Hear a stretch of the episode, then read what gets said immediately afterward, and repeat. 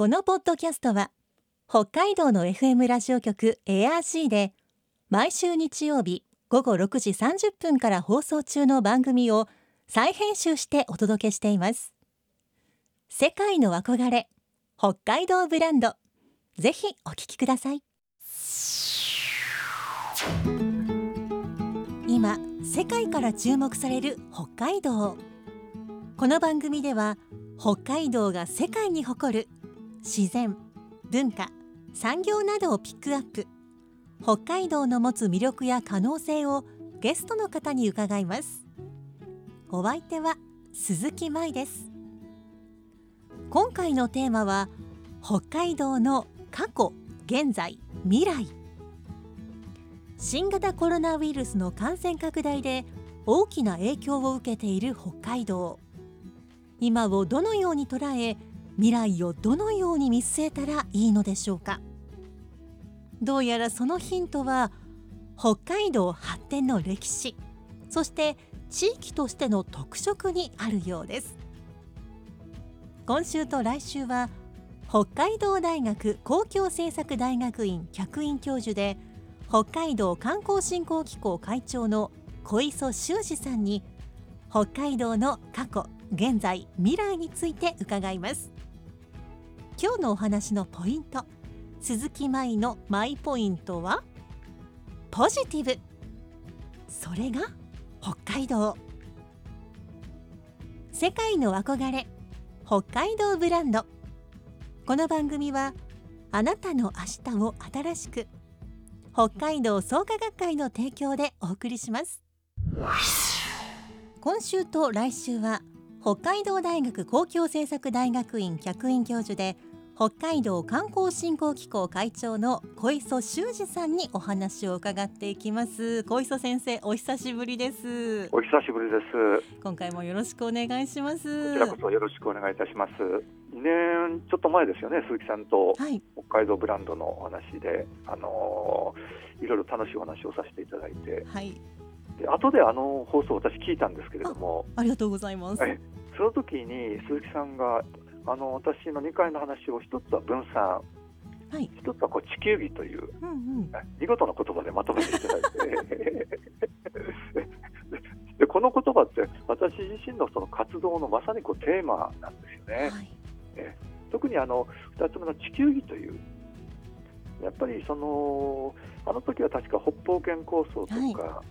それから、まあ、あの中央アジアでの,、まあその活動のご経験とかお話をさ,、はいえさせていただいたと思うんですけれども去年の12月にですね開発協力を進めている日本の JICA というあのところが進めているその取り組みにあの参加したことがあります。はいでこれはどういうあの取り組みかというと日本というのはですねそのヨーロッパと違ってやっぱりこうアジアの中で初めて近代化を成し遂げた最初の国なんですね。はいやっぱり独自のスタイルでやっぱりこう近代化の国家建設を進めてきたというこう日本のやっぱりこう経験。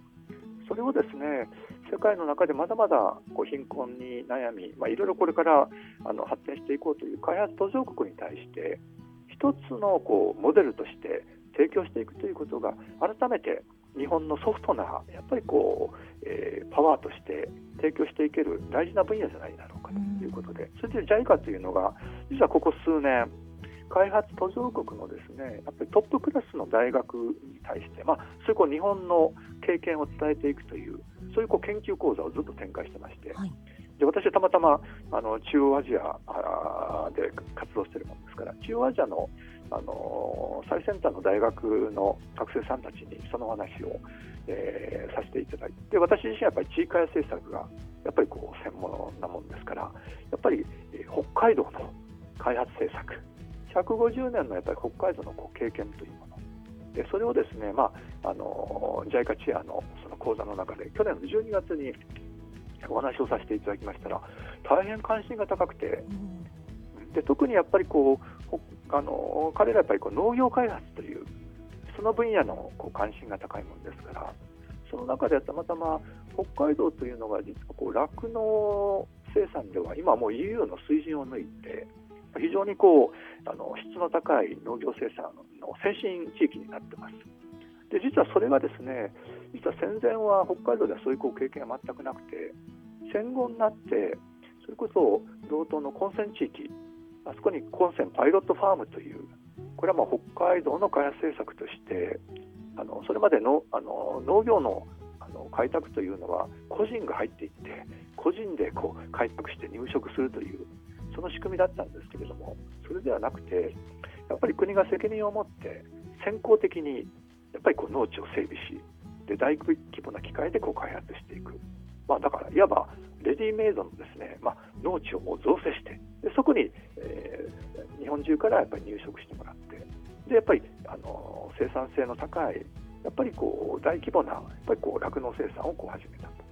でそれを実は北海道で1950年頃始めた時北海道で、まあ、お金がなかったもんですから世界銀行からですね ODA 資金を借りてそれでこう生産を進めていったわけです。はいでそれがその後、新酪農村の開発とか、まあ、いろんな形で。で今やもう道東地域の今酪農生産規模っていうのはさっき申し上げたようにヨーロッパのこう生産水準を超えるぐらいの非常にこう生産性の高い地域になってきた。でそういうこうお話をすると自分たちと同じような開発途上国 ODA を受けてる国が実は北海道でもついこの間そういうこう経験の中で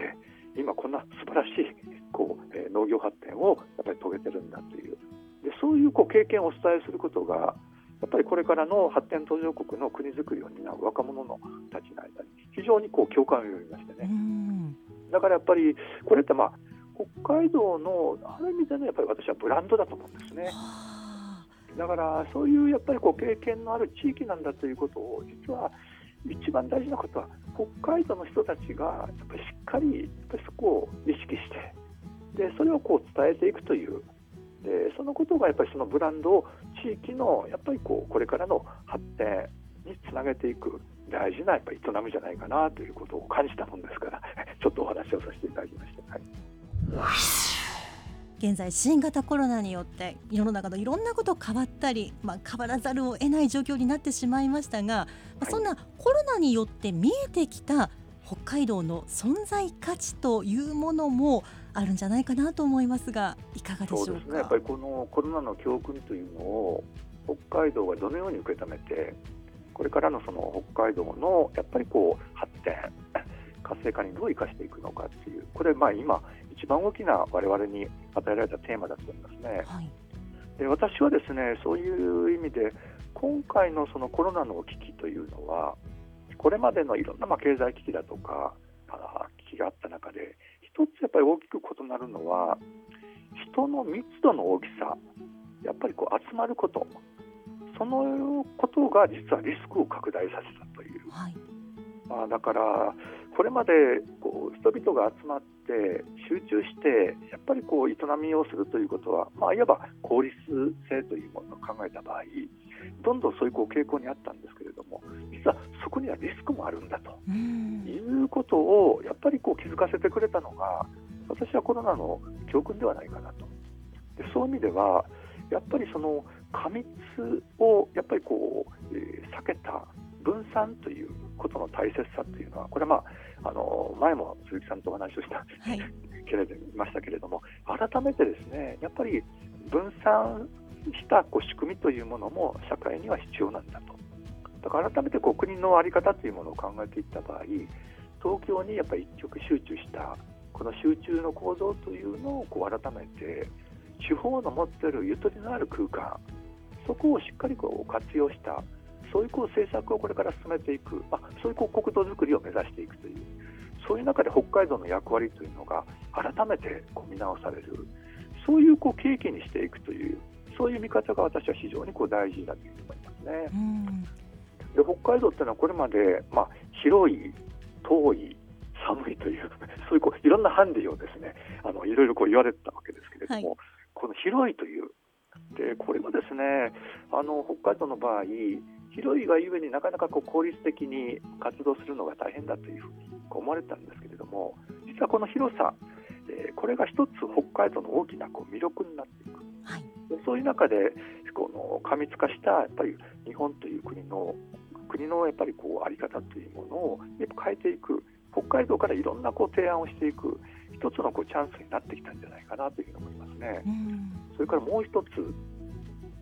今のコロナのいろんなこう大きな問題の中でやっぱりそれにしっかり対応していくためのやっぱりこう経済政策はい財政政策が必要だということで今脱炭素ということで、まあ、カーボンニュートラルというはいまあ、そういう取り組みが世界的にやっぱりこう出てきています。でこれはですねやっぱりコロナの危機あの危機に向き合う新しい、まあ、グリーンニューディールなんていう言葉でも言われますけれども非常にこう大事な取り組み。でそういう中で北海道ってのはやっぱり再生可能エネルギーというで再生可能エネルギーというのは、まあ、太陽光風力地熱バイオマスいろいろあるんですけれどもこれ置き換えるとローカルエネルギーなんですね。はい。北海道にある資源でやっぱりエネルギーを賄うことができる。うん。でこれまで多くのやっぱり北海道民のお金が全部化石燃料であるやっぱりこうエネルギー資源を購入するために外に漏れてたものが自分たちの地域の中で再生産できる。でこれは北海道の経済活性化にとっても大きなやっぱりえー前向きに受け止めるべきチャンスだと思います。うん。あの食料はい。それから水これは非常に豊富だったですね。でさらにそのエネルギーまでもうん。自給できるようになれば、これ本当にこう強いその地域になっていくことができる、まあ、そういう意味でコロナっていうのはまあ非常にこう大変厳しい状況なんですけれどもこの今回のコロナ危機のやっぱりこう動きというものを前向きに捉えていくというそういうやっぱりこう、えー気持ちも大事だしまた北海道にとってはそれを生かしていくあの大きなチャンスだというふうに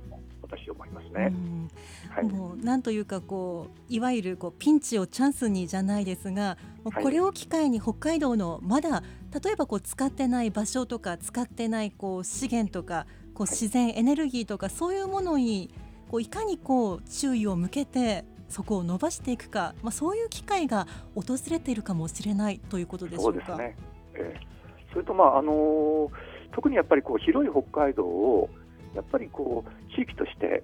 本当にこう住みやすい活動しやすい地域にしていくためにはやっぱり広い地域のインフラ整備というのがやっぱり非常に大事ではい。でこれはなかなかこう時間のかかるものなんですけれども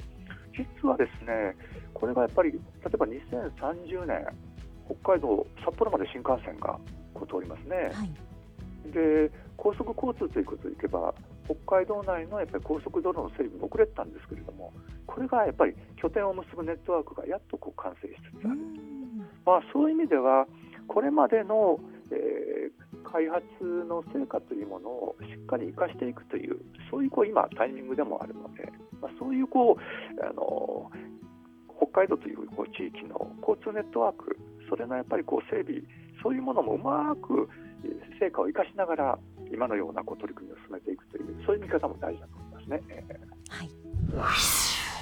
今先生が注目している北海道の自治体やあるいは企業などがあれば教えてほしいのですが、あの特にまあ企業のやっぱりこう活動なんかは私なんかいろいろこうあの見てる中でやっぱりこれからの企業っていうのは地域のやっぱりこう発展。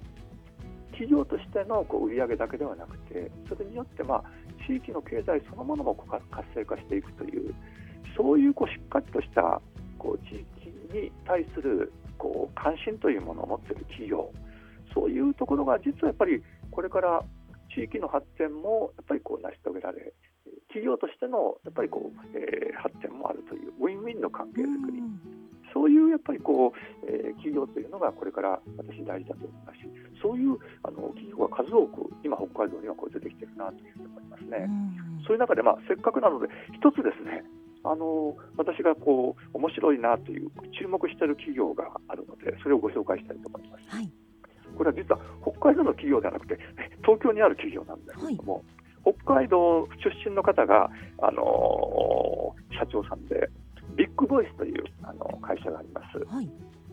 でこれはあの本社は東京の町田にある IT 企業なんですけれども、このビッグボイスという企業が面白いのは、実は北海道出身者が非常に多いんです。はい、でしたがって、その本社は東京なんですけれども、今、北海道にですね札幌、函館、それから芦別、それから室蘭でこの間旭川にあの支社とか師匠です。え。でししかもその支社師匠のトップはですね全部その地元の出身者なんです。したがって、まあ、その東京にある企業なんですけれども、まあ、北海道出身の佐々木さんという社長さんなんですけれども、はい。やっぱり北海道出身者の方、やっぱり数多く採用するうん。と、そうすると、実は東京に集まって、一緒に仕事をするのが効率的かというと、実はそうじゃなくて、うんそれぞれ自分のこう出身地、そこを拠点に自分が責任を持って、で地元の人材も集めてこう仕事をすると。でそれがですね企業経営にとって一番効率性が高いんですね。はいでそういう新しいこうビジネスモデルでこう展開しているこう企業がこう出てきています。で私がここのやっぱりこうビッグボイスという企業にあの注目するのは実は大規模でその集約化して効率性を上げるというそういうこう手法ではなくて実は小規模であってもその地域にしっかりと関わりを持ってでそこに対してやっぱりこうしっかりとしたやっぱりこう愛情を持ちそこでしっかりとしたやっぱり創造性を高めていくというでこういう企業展開が実はこれからの新しい時代における一つの新しいこう企業活動の在り方ではないかなというふうにこう感じているからなんです。うんで今、実は日本の経済政策全体ではですねあのいわゆる中小企業っていうのは生産性がやっぱり良くないと。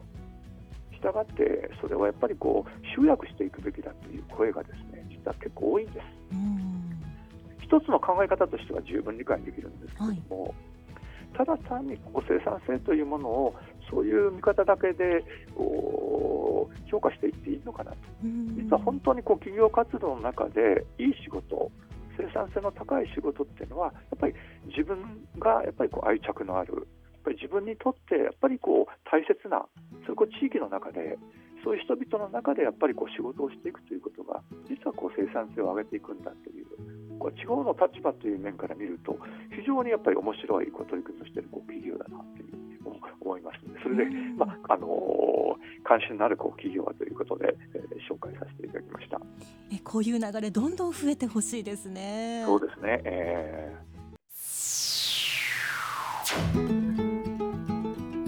世界の憧れ北海道ブランド。今回のゲストは北海道大学公共政策大学院客員教授で北海道観光振興機構会長の小磯修二さん。今日のマイポイントはポジティブ。ゆとりのある空間を持つ北海道はそれこそが強みになる。北海道は食料水エネルギーだって自給できる可能性がある。新型コロナウイルスの感染拡大は北海道にも大きな影響をもたらしましたが今日聞けたお話はポジティブなものばかりでした。嘆いていないで視点をポジティブに切り替えることで向かうべき未来は見えるのかもしれません。過去の人たちだってあんな短い期間で大きな進歩を遂げたんですから現代の私たち負けていられません。来週は小磯さんに未来を見据えた北海道観光について伺います。さてこの番組では皆さんからのメッセージをお待ちしています。番組の感想やあなたの思う北海道ブランドなどぜひお寄せください。クオカード3000円分を毎月抽選で1名の方にプレゼントしています。詳しくは番組のホームページをご覧ください。北海道ブランド。そこには世界を目指す人たちの知恵と情熱があります。来週もそんな北海道ブランドに元気をもらいましょう。ご案内は鈴木舞でした。世界の憧れ北海道ブランド。この番組はあなたの明日を新しく北海道創価学会の提供でお送りしました。